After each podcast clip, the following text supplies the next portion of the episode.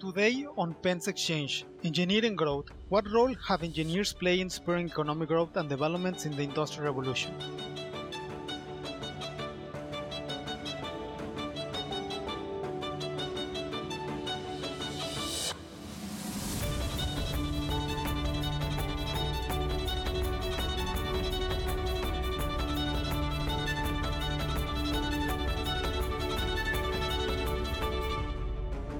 Welcome to Pens Exchange, the forum where we discuss everything related to the historical experience of markets and their philosophical foundations.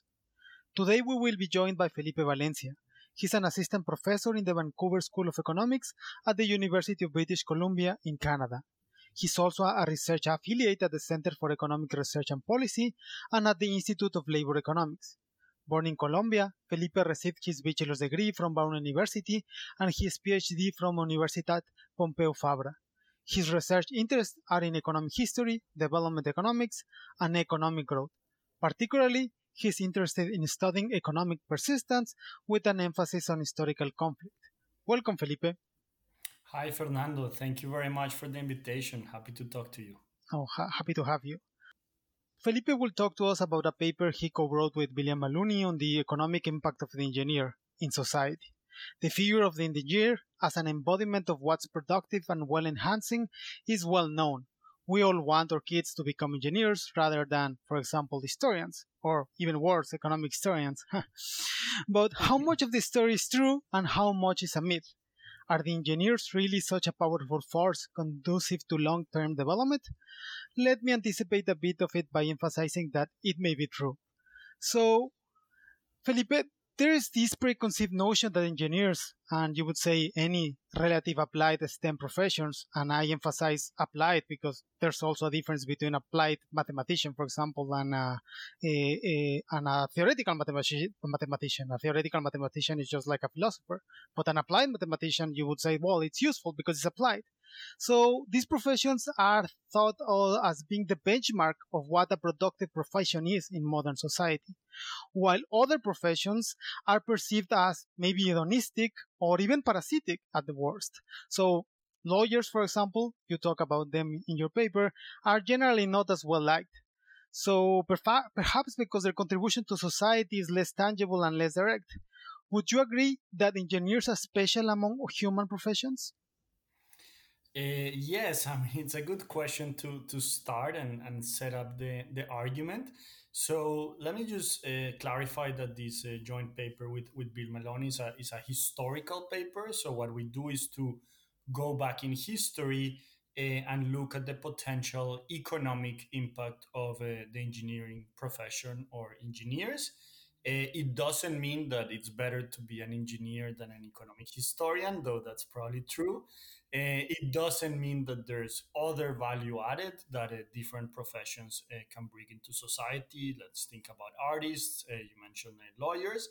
Uh, but what we do find in the paper is that the impact, or at least the historical impact, economic impact of engineers um, on uh, long-term growth uh, is large, is quantifiable, uh, and in a way, uh, it's it's larger since you mentioned lawyers than the one for lawyers. And probably the your your audience might have the this classic reference uh, by Shleifer, Shleifer and co-authors, the, the, the famous misallocation of, of talent paper, uh, where they were arguing that uh, it, it's better for a country, quote unquote, to specialize in engineering rather than lawyers.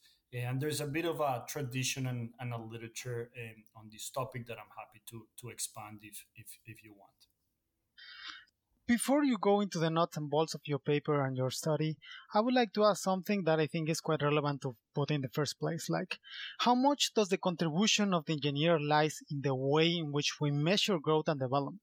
So, how do we compare the benefits brought by an engineer compared to to those brought by an artist, for example? So, in my case, for example, I, I could name a lot of artists that have influenced my, my, my humanity, you would say, but I could not name a single engineer. So maybe there lies a problem in, in, in, the way in which we measure economic growth or development. Oh, totally. I mean, I don't think that this, again, uh, we are economists, so we're going to stick to economics, and, and this is a paper on economic growth. and this is not a paper that is trying to to measure how rich is a society. Uh, I agree with you. Maybe a society that is fully composed uh, by engineers uh, wouldn't be the most fun, interesting, or thriving society. Um, but this is just uh, again an economics paper. It's trying to look at their usual measure of economic uh, growth, uh, GDP, GDP per capita, in this case in the long term, uh, and it's trying to look at different professions. We've mentioned lawyers, we also include medical doctors, and, and in our case, special engineers, and how they contribute or not to growth in the long term. Um, I, I, I, think I'm, I'm, i side with you. I would rather mention many interesting artists rather than famous engineers. Uh, but uh, but yes, this is this is not about that. This is just about economic growth, and it might be very hard to also quantify, as maybe you're alluding to, uh, some of the externalities that let's say an artist or a performer might bring to society. Um, so this is very much an economics paper, and maybe a bit on the boring side of things of just how much a country is growing and how much of that can be attributed in this case to engineers. Okay. So let's talk about history then, about economic history. So could you tell us a little bit background on the economic history of the engineer as a profession? Like we know that I mean the role of the engineer has perhaps always existed. There's has always a need for a, a for an engineer, I would say. But when does the engineer as a real profession start uh, uh, started? Yeah, yeah. So you're right. Um, this goes a, a, long way back. So if you think about it was mostly a military term uh, way back when. Um, I would say that kind of the modern engineer is, or at least the modern mechanical engineer, emerges with the with the James Watt and the invention of, of the engine. So engine engineer, uh, rather than just any military machine as, as it used to be in the past.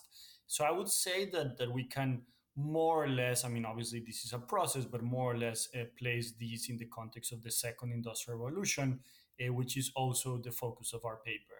Uh, maybe would go a bit uh, uh, into what exactly it's an engineer and the different types of engineers. But I think that to start, uh, I would place these around this time period, with which, just to remind your audience, it's around the 1870 to 1914, so kind of like the 1880s uh, again f- finishing the, the, the process that was started during the first industrial revolution which goes further back in time but i would say that by the 1880s which is when we have our data um, this process has been more or less fully consolidated at least for some of the leading economies in the world so now that you talk about the industrial revolution could you talk us a little about what's the difference in terms of the impact of the engineer from the first to the second in in, in your paper or, or, in general for you?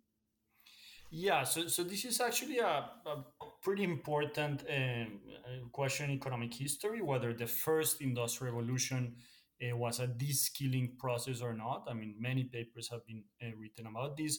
Uh, there's a famous one by by uh, Nico Voigtlander and Mara Squicciarini saying that actually uh, human capital was indeed important even for the first industrial revolution uh, when they look at, at, textiles and textile development in the context of, of French industrialization.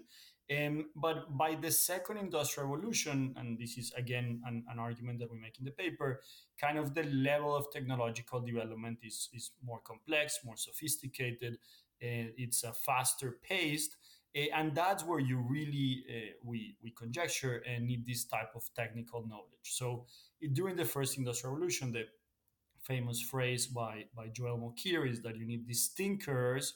Uh, by the second, uh, production is a lot more sophisticated, mechanized.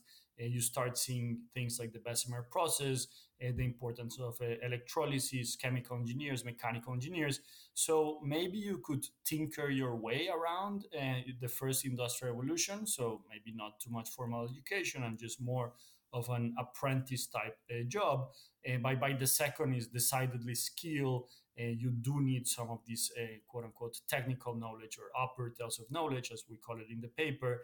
and again, that's that's an important reason that, that we're focusing during the, this time period. So when does your paper end in terms of like the period? So we our, our main database is uh, engineers in 1880, and we center uh, around the U.S. and that's kind of like the core of the paper. Though we also look uh, at other countries in the Americas. Um, and then what we do is to try to follow the impact of these uh, through time. So we have um, some graphs, for instance, where we show that there might be some immediate impact, uh, but that it really kind of like kicks off uh, after several decades and then we go all the way to now basically what we're trying to do here is just to see if you have historical upper tails technical training in engineer in the engineering let's say in 1880s uh, uh, are you richer or poorer uh, today and quote unquote today i mean we have data from the 2000s and 2010s in, in the us but the historical uh, focus is is again the second industrial revolution so around the 18, 1880s and that time period. Now that you said that there's difference in terms of the types of engineer that were pervasive in the first compared to the second, in your paper do you actually cover that like there's a difference between the impact of a mechanical engineer compared to the of a chemical engineer very briefly and tangentially what like the way that we uh, actually uh, assemble the data set is to go to the first census that had this information on engineers. And, and that, again, for the US, it would be around the 1880s. Um, there starts to be some differentiation in the profession. And, and I mean, obviously, part of this is that data driven and part of this is this is just the reality of how things were evolving uh, it's this is fairly early to start having some of these differentiations so this let's say like this paper is mostly about uh, engineering as a class. Uh, and then as the profession progresses, uh, you would have societies and you would have subfields like mechanical engineering, civil engineering, uh, chemical engineering.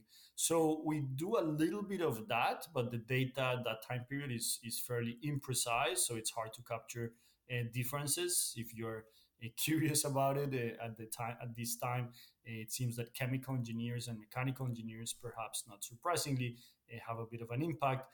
And again, historically, the profession was also very tied with to civil engineering, and this is something that goes eh, back to, to the military days, right, where you also have uh, these quote unquote engineers that, that were basically uh, uh, doing bridges and, and building stuff for the military. Could you talk us a little bit about the specific methods that you use in terms of how do you measure the impact of engineers? So you talked about the, the census data of engineers, but in your paper you also said that basically use the Morrill land grant colleges of 1862 to measure the impact of the engineers in the United States. Could you expand on what this basically act was and why yes. it was important? Yes, so so I guess as usual in, in any economics paper, the the the, the problem or, or the usual issue is a causality, right? Like how do we know that it's really engineers that are uh, not only associated with higher growth or higher economic development, uh, but it could well be the other way around, right? Like if you have a rich area, it's going to attract engineers. So then the the causality might be absolutely reversed, and it's because you're rich that you're attracting engineers. Okay, so that's kind of the usual chicken and egg or reverse causality problem that we would have uh, economically or econometrically. So we we do several things uh, in in this paper. Um, the first one is just to to draw a correlation, right? Like we do find that places that are richer uh, tend to have more engineers. So that's kind of like the step zero or step one. Um, but furthermore, what we do is to start uh, adding a bunch of controls. So things uh, that might also matter for long-term growth, uh, geographic variables, uh, institutional variables, either even other educational controls. So what we're trying to say here is not that literacy doesn't matter or that tertiary or secondary education don't matter is that there might be kind of like an extra uh, quote unquote effect uh, of engineers uh, but still all of this is is uh, it's correlational. So the third thing that, that we do which is what you were alluding to uh, is to use what's called in, in econometrics an instrumental variables strategy which is to try to find something to tease out that cause and effect. And that is uh, precisely as you were saying, the Morrill Land Grant uh, Colleges pro- uh, program. Um, so this was um, a program that uh, was the, the law was passed in 1862 as part of the post Civil War reconstruction era efforts. So the idea here was that um, they saw or they thought that it would be nice uh, to to to standardize education in the U.S. and especially to emphasize, as as you began the, the interview, uh, these applied mechanical arts, which is essentially engineering. And so they started building a, a, lot of these schools uh, in areas throughout the United States, uh, later on in the West and in the South. Uh, but they were kind of like not very demand driven. So it's not like these areas were booming and then decide, they decide to build a school. And there are many anecdotes and interesting stories about uh, under uh, appreciation of these areas. Uh, some of them like start with zero students and only eventually like they, they start uh, having um, uh, graduating cohorts. So it's kind of like to tease out the supply and demand.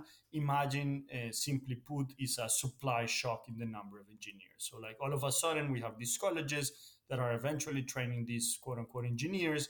Uh, what's the impact of that? And of course, in the paper we go into the nitty gritty of how are they exogenous, how are they allocated, et cetera, et cetera, which I'm happy to expand, but that this is just kind of the, the general idea of, of using the land grant colleges as an instrument to the to the supply of engineers. And specifically, what your measure of the impact of engineers is at the national level, at the state level, at the county level. So how what what is yeah, the level? Yeah so so so it's it's a paper that actually tries to measure all of those and we get fairly similar estimates.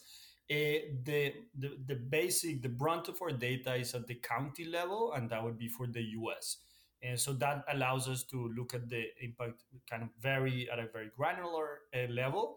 Uh, and it also allows us econometrically to take for instance a state fixed effects. And so whatever we find it's not driven by differences between, let's say, California and Texas. And this is a within California or within a Texas uh, effect. So that's kind of the the our, our preferred specification is going to be at the county level. Uh, we also run things at the state level, so we can aggregate up uh, for the U.S. If you're worried about things like migration. So maybe migration it, it would be much easier to move from county to county, but not from t- state to state. Uh, and we get kind of like similar numbers, which are in the order of, uh, of 10% uh, of higher US county incomes today or higher US state incomes today. and then what we do is to try to expand, of course, with some caveats. To, so we gain in in external validity, but we, maybe we lose a little bit in, in terms of identification and controls uh, at the state level for other countries in Latin America, so the Americas at large. So we went and we collected uh, the number of, of engineers um, for all of the available countries. Uh, so we have Mexico, Argentina, uh, Colombia, Brazil, and then we run similar regressions where instead of taking a state fixed effect, we take a country fixed effect. So, and we again find kind of like the same fractal pattern. Um, and at the end, we just aggregate up and we say, okay, at the national level, how many engineers did you have? And does this correlate uh, with income or not? So at this point, again, given the caveat that we did before about the IVs were not uh, identified. But we do find uh, this interesting uh, correlation of uh, countries that have more engineers are also richer. Um, so, so that's kind of like the structure of the paper. We, we go at the county, at the state, and also at the national level. And I think what's interesting or reassuring is that we find uh, more or less the same answer, and in some cases even similar magnitudes of the of the economic impact that, that's super interesting. But but before we go, we, we touch the, the problem of com- on comparison, at least with, with the national levels. I would like to ask you about how do you control for, for migration in terms of you previously stated that this was a supply shock and it was not demand driven. But I mean, if you could tell us about the background. So, for example, a, a, a college is created, I don't know, I will invent South Idaho or something like that. Mm-hmm, mm-hmm. And do the people that attend that college are people that live nearby and stay in the places that they studied, or um, or maybe it attracts people from California or, or from other places? Yes, this this is a, a great question. Um, and the, the, the, short answer is, is a bit what I was telling you before. So that's why we also look at the state level where some of this migration issues might be uh, less important. But I think what, what we see then is that maybe these are these could be seen as underestimates, right? Because in a way we're only capturing like part of that labor force like part of those stayers at least in the in the iv uh, setting so these are people that after some years uh, when the census uh, uh, employers arrive say yes i'm an engineer and i'm living in this same town where i studied uh, let's say providence uh, as an example and then those are the ones that are going to be recorded so in a sense that this effect is going to be uh, diluted uh, spatially because uh, many of these engineers clearly didn't stay in, in Providence, and and that's a little bit of, of the of the differences in the OLS and the and the IVs that we're capturing in this case. Uh, it's one of the of the few papers, at least that I have, uh, where these two are, are fairly stable. So I think it's just kind kind of like capturing the stayers in this case. Great. So okay, now let's talk about the comparison. So, in your opinion, what happened in the US that did not happen in Latin America in terms of the engineers and its impact? Yeah, so so let me let me start answering that uh, regionally within the U.S. So there's a long tradition, uh, uh, the the word the, the, work of many people, but let me just uh, name uh, Gavin Wright uh, on this which is the differences in technology between the US South and the US North. So that, that was the brunt of, of that research agenda of saying like how quote unquote backward in terms of technological development was the South. We have some nice quotes uh, in, in the paper. And then what we what we found in, in, in this uh, article is that these differences, which are indeed uh, large between the US North and the US South, are staggeringly large once you go south of the US border. And so, uh, for instance, if you just compare Mexico or most of Mexico to, to the US, uh, the numbers are much lower and they're even lower in, in Latin America. So I think that, that there was a, a lack of, of development. And again, we have we provide a lot of uh, evidence, historical evidence, and, and, and, some charts in, in the paper. Uh, for instance, the development of, of the, the New York engineering profession and the number of graduates, um, which New York is one of the most uh, advanced uh, northern US states, uh, is similar to the one in the most advanced region in Colombia, which is Antioquia, with a 100 year lag. So, so we did we do see that type of development, but it just takes almost a century to catch up. And so, or, or, put it differently, we just see some of the first institutions and some of the first uh, graduates in the U.S. Uh, developing much earlier, as we alluded to before. Uh, already, the division between uh, sub-disciplines in the field, mechanical, uh, chemical, civil engineering, and all of these things occurring much earlier uh, and also contributing much more to, to US income um, uh, earlier on than in Latin America. So in Latin America, I mean, I can give you some stories, but uh, foreigners play a very important role. And people that are educated abroad and come back, many of them even start their, their own universities. That's the, the case of, of this uh, uh, state I was mentioning, the, the Antioquia School of Mines. So there's a lot of potential and a lot of impact of these engineers uh, but it happens uh, later than than in the U.S. That's interesting because I mean, as a Mexican, I, I mean, I would say in Latin America, if you look into a profession that may be relevant for Hispanics to have contributed, it will be kind of miners, or I mean, it's precisely because that's what Latin Americans uh, did for 300 years, right? They just exported mines, and there are many mining processes that were actually created in Latin America for, to extract silver and gold. So one would expect that that would have created a demand for this kind of professions or this kind of societies to to to have existed here. But you said that even then, the the these guys were actually hired from foreign schools of foreign countries. They were these guys were not locals, so the demand was covered by, by foreigners.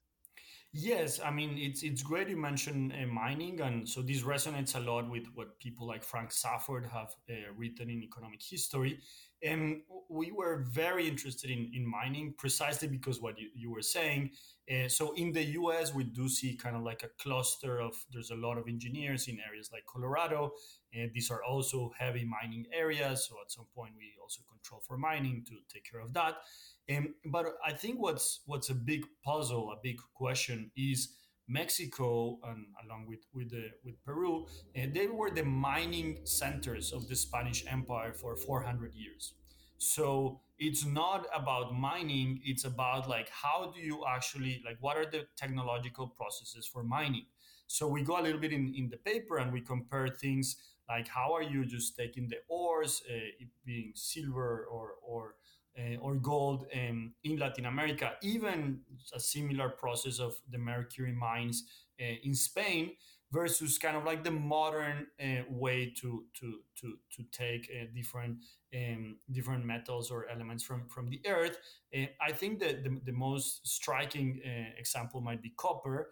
And so at some point in Chile, they decide that there's no more copper in some of the biggest mines, or what they are the biggest mines uh, in the world, uh, and they abandon these mines. They are bought by American uh, companies, so the so-called Guggenheim interests, and there's a similar story in Mexico. and then they bring new technologies, and they are they have been continued exploiting some of these mines to essentially today. So I think that the message here is that you can do the same thing and in some cases, you can do it with a quote unquote better technology or more advanced technology. So it's not mining, but it's like how do you actually do mining? And I think this translates uh, to to other um, to other industries. And we can go into more details, but but but you mentioned mining, and this is a central one. Yeah, yeah. One thing you mentioned is uh, the impact of technologies and capital. So now you're introducing another factors that may interact with the human capital aspect. So if maybe Chile was not lacking in human capital, it just it lacked the investment capital or it lacked the actually technology. So how do you account for that specifically within your paper in general? Yeah, so so this is a great question, uh, and and it leads us to kind of the mechanisms uh, territory. So one is just okay, you control, you control for earlier GDP and, and things like that. So so just to make sure that it's really more of a causal thing than a correlational thing. But the other interesting bit, uh, as as I was suggesting at the beginning, is mechanism. So so I mean, sure, these places are richer, but why? And what we find in the paper is that engineers are kind of like helping you bring those new technologies to the firm. So they are he- helping you at the firm level uh, with having, let's say, more horsepower in manufacturing, more manufacturing. So at the extensive and intensive margins.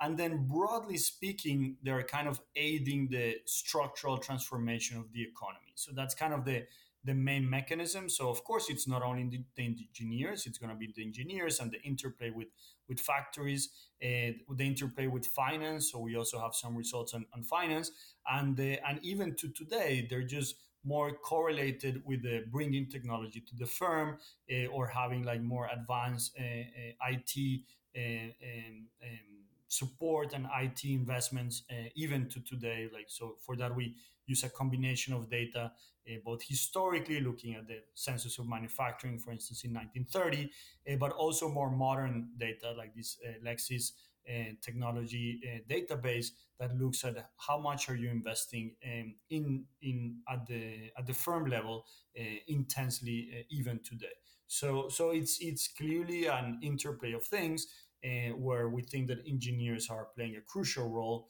in bringing this technology uh, to the firm. Talk about comparison, spatial, spatial comparison, but given that your paper spans a long time, would you say that the impact of the engineer has increased or diminished through time? Yeah, this this is a good question because as as I started with in the, uh, the beginning, I was saying, look, this is really a historical paper, and we see the impact of the engineers during the second industrial revolution, and that has kind of like of this long term effect. So I would say that it kind of like expanded uh, during the next decades. Uh, so after the 1880s, uh, we have a nice graph in the paper where we show that this peaks around 1940s, and that's when more or less our, our data permits us to, to look at the impact. 1920s, 19, 1940s. Of course, it's observable today, but I think that it's. The, I mean, the way that I see the question is, what is the quote unquote? Who are the engineers of today? So if one were to invest uh, in one profession, and obviously like there's an argument here about externalities and and maybe some of that has not been internalized by the market, uh, and that's why you see like this extreme uh, long-term growth. Who could be the engineers of today that are going to deliver growth for the next 100 years. Um, if you ask me, probably it would be a combination of, uh, of computer scientists or, or, or, or, something along those lines. Uh, but it's hard to know. It's hard to know. Uh, so the impact is there, but uh, and I would say to your question that it has diminished over time. It's still there. It was very important during the second industrial revolution, but now that the economy is uh, more uh, digital, maybe I would say that the impact could be computer scientists. Uh, but these things are obviously very hard to, to, to predict. I mean, many countries try to to play exactly this game and try to invest in some professions and not others. At least some of the countries that have a bit of a more planned economy. Um, but but but yeah, I mean, I think that this, this is a paper documenting the importance of engineers in history. Uh, it would be interesting to to know what what these engineers would be uh, in for the for the next uh, industrial revolution. The third one. So yeah. there's this. I mean, there's this whole debate in economic history about economic growth stagnating, right? Because we, we do not see the impact of the internet, even though we as human beings, we of course are impacted by internet and those things. But if when we try to measure, and here's related to one of my first questions, is that it depends on how we measure, right? And the debate right now is that maybe the internet did not have as much as an impact as the fax or the or the telephone because we are we already had been connected so so how's your perspective on that yeah i mean this is this is a big question and i'm entering more speculation territory of course the famous paper by Pischke of like the impact of the pencil and how that could be uh, the same or larger than the one in the internet. Uh, I think it boils down to measurement, and at the end of the day, I think that that's what we're trying to do in this paper more than anything. We are contributing with this database on engineers. This is the way that we used it. Uh, but clearly, the invitation is for other researchers to, to, to also use the data and uh, maybe more creative ways uh, than, than we did. And, and, and to say, okay, I mean, again, as you were suggesting to at the suggesting at the beginning, this is the impact only on economic growth. What about other important variables, and how can we actually measure this? Um, I've, I mean, I've seen some papers, for instance, because you say, okay, uh, internet, but where you adopt the internet, uh, that's going to be endogenous because there's already like richer areas. So one would have to like find a good instrument for for the internet. And so there's, for instance, a, a paper, I think it's by uh, Dalgaard and others, uh, looking at the impact of the internet uh, using uh, lightning strikes. And so that sounds like a pretty exogenous way and that is going to affect the penetration of the internet, uh, but then uh, would allow you kind of like to tease the, the demand and, and, and, the and the supply of, of, of the service. And there are other papers that are try to do similar things, signals, etc. Uh, and now maybe with like 5G uh, technology, there would be new papers looking at this. So I think it, it is it's kind of it's there and we know it, and it's similar to this thing that uh, the, your question about the first industrial revolution. So clearly, uh, human capital was important, but it was hard to measure. So what these author, previous authors did uh, was to find a clever uh, proxy, which was the the, the su- subscribers to the encyclopedia. And so now you know that this is really kind of like a proxy for upper tails. and in a way, I think we're doing the exact same thing, which is what could be a good proxy for the upper tails of technical uh, knowledge and technical capacity uh, engineers. Is it a perfect measure? Probably not, uh, but it's I would think that it could be a valuable contribution to the literature again, so that other people look at it and maybe in conjunction to other measures such as patents and etc.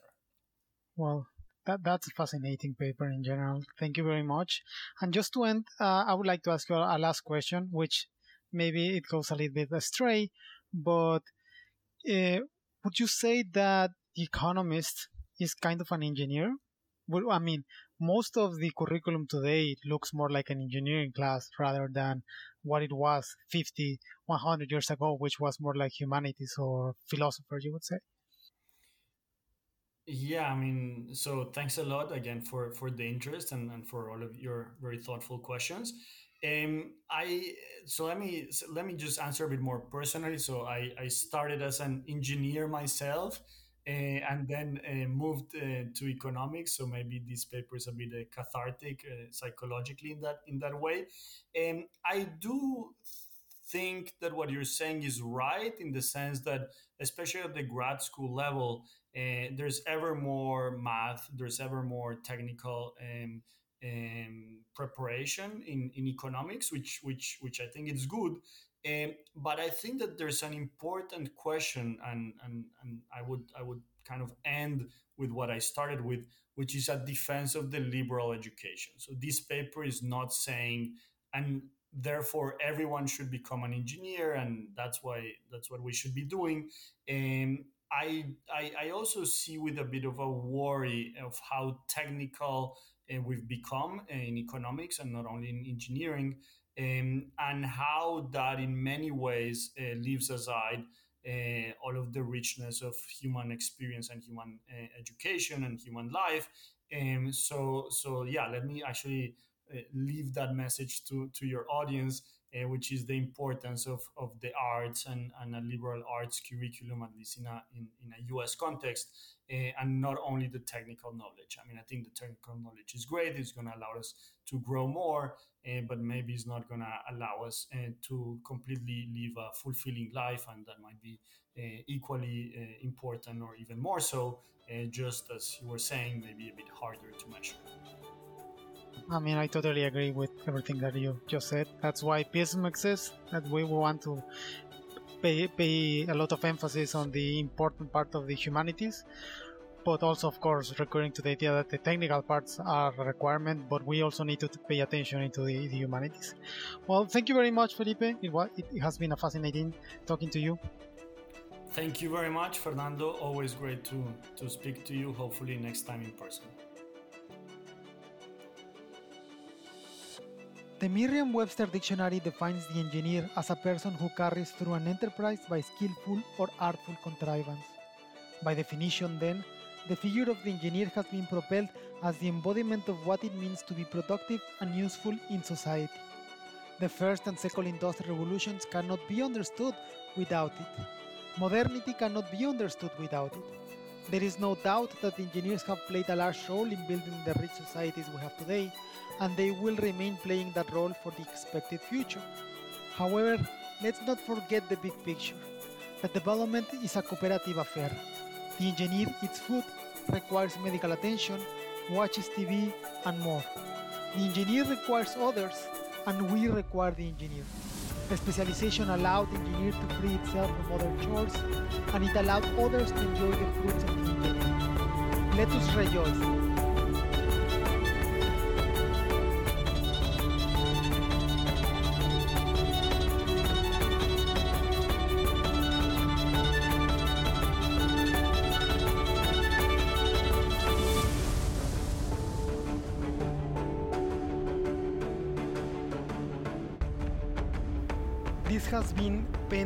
Exchange, Markets and Cooperation, a podcast from the Penn Initiative for the Study of Markets at the University of Pennsylvania's Economics Department.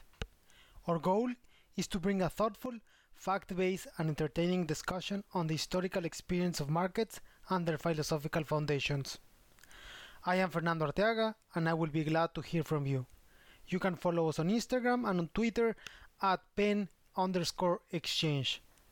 Stay tuned and see you next time.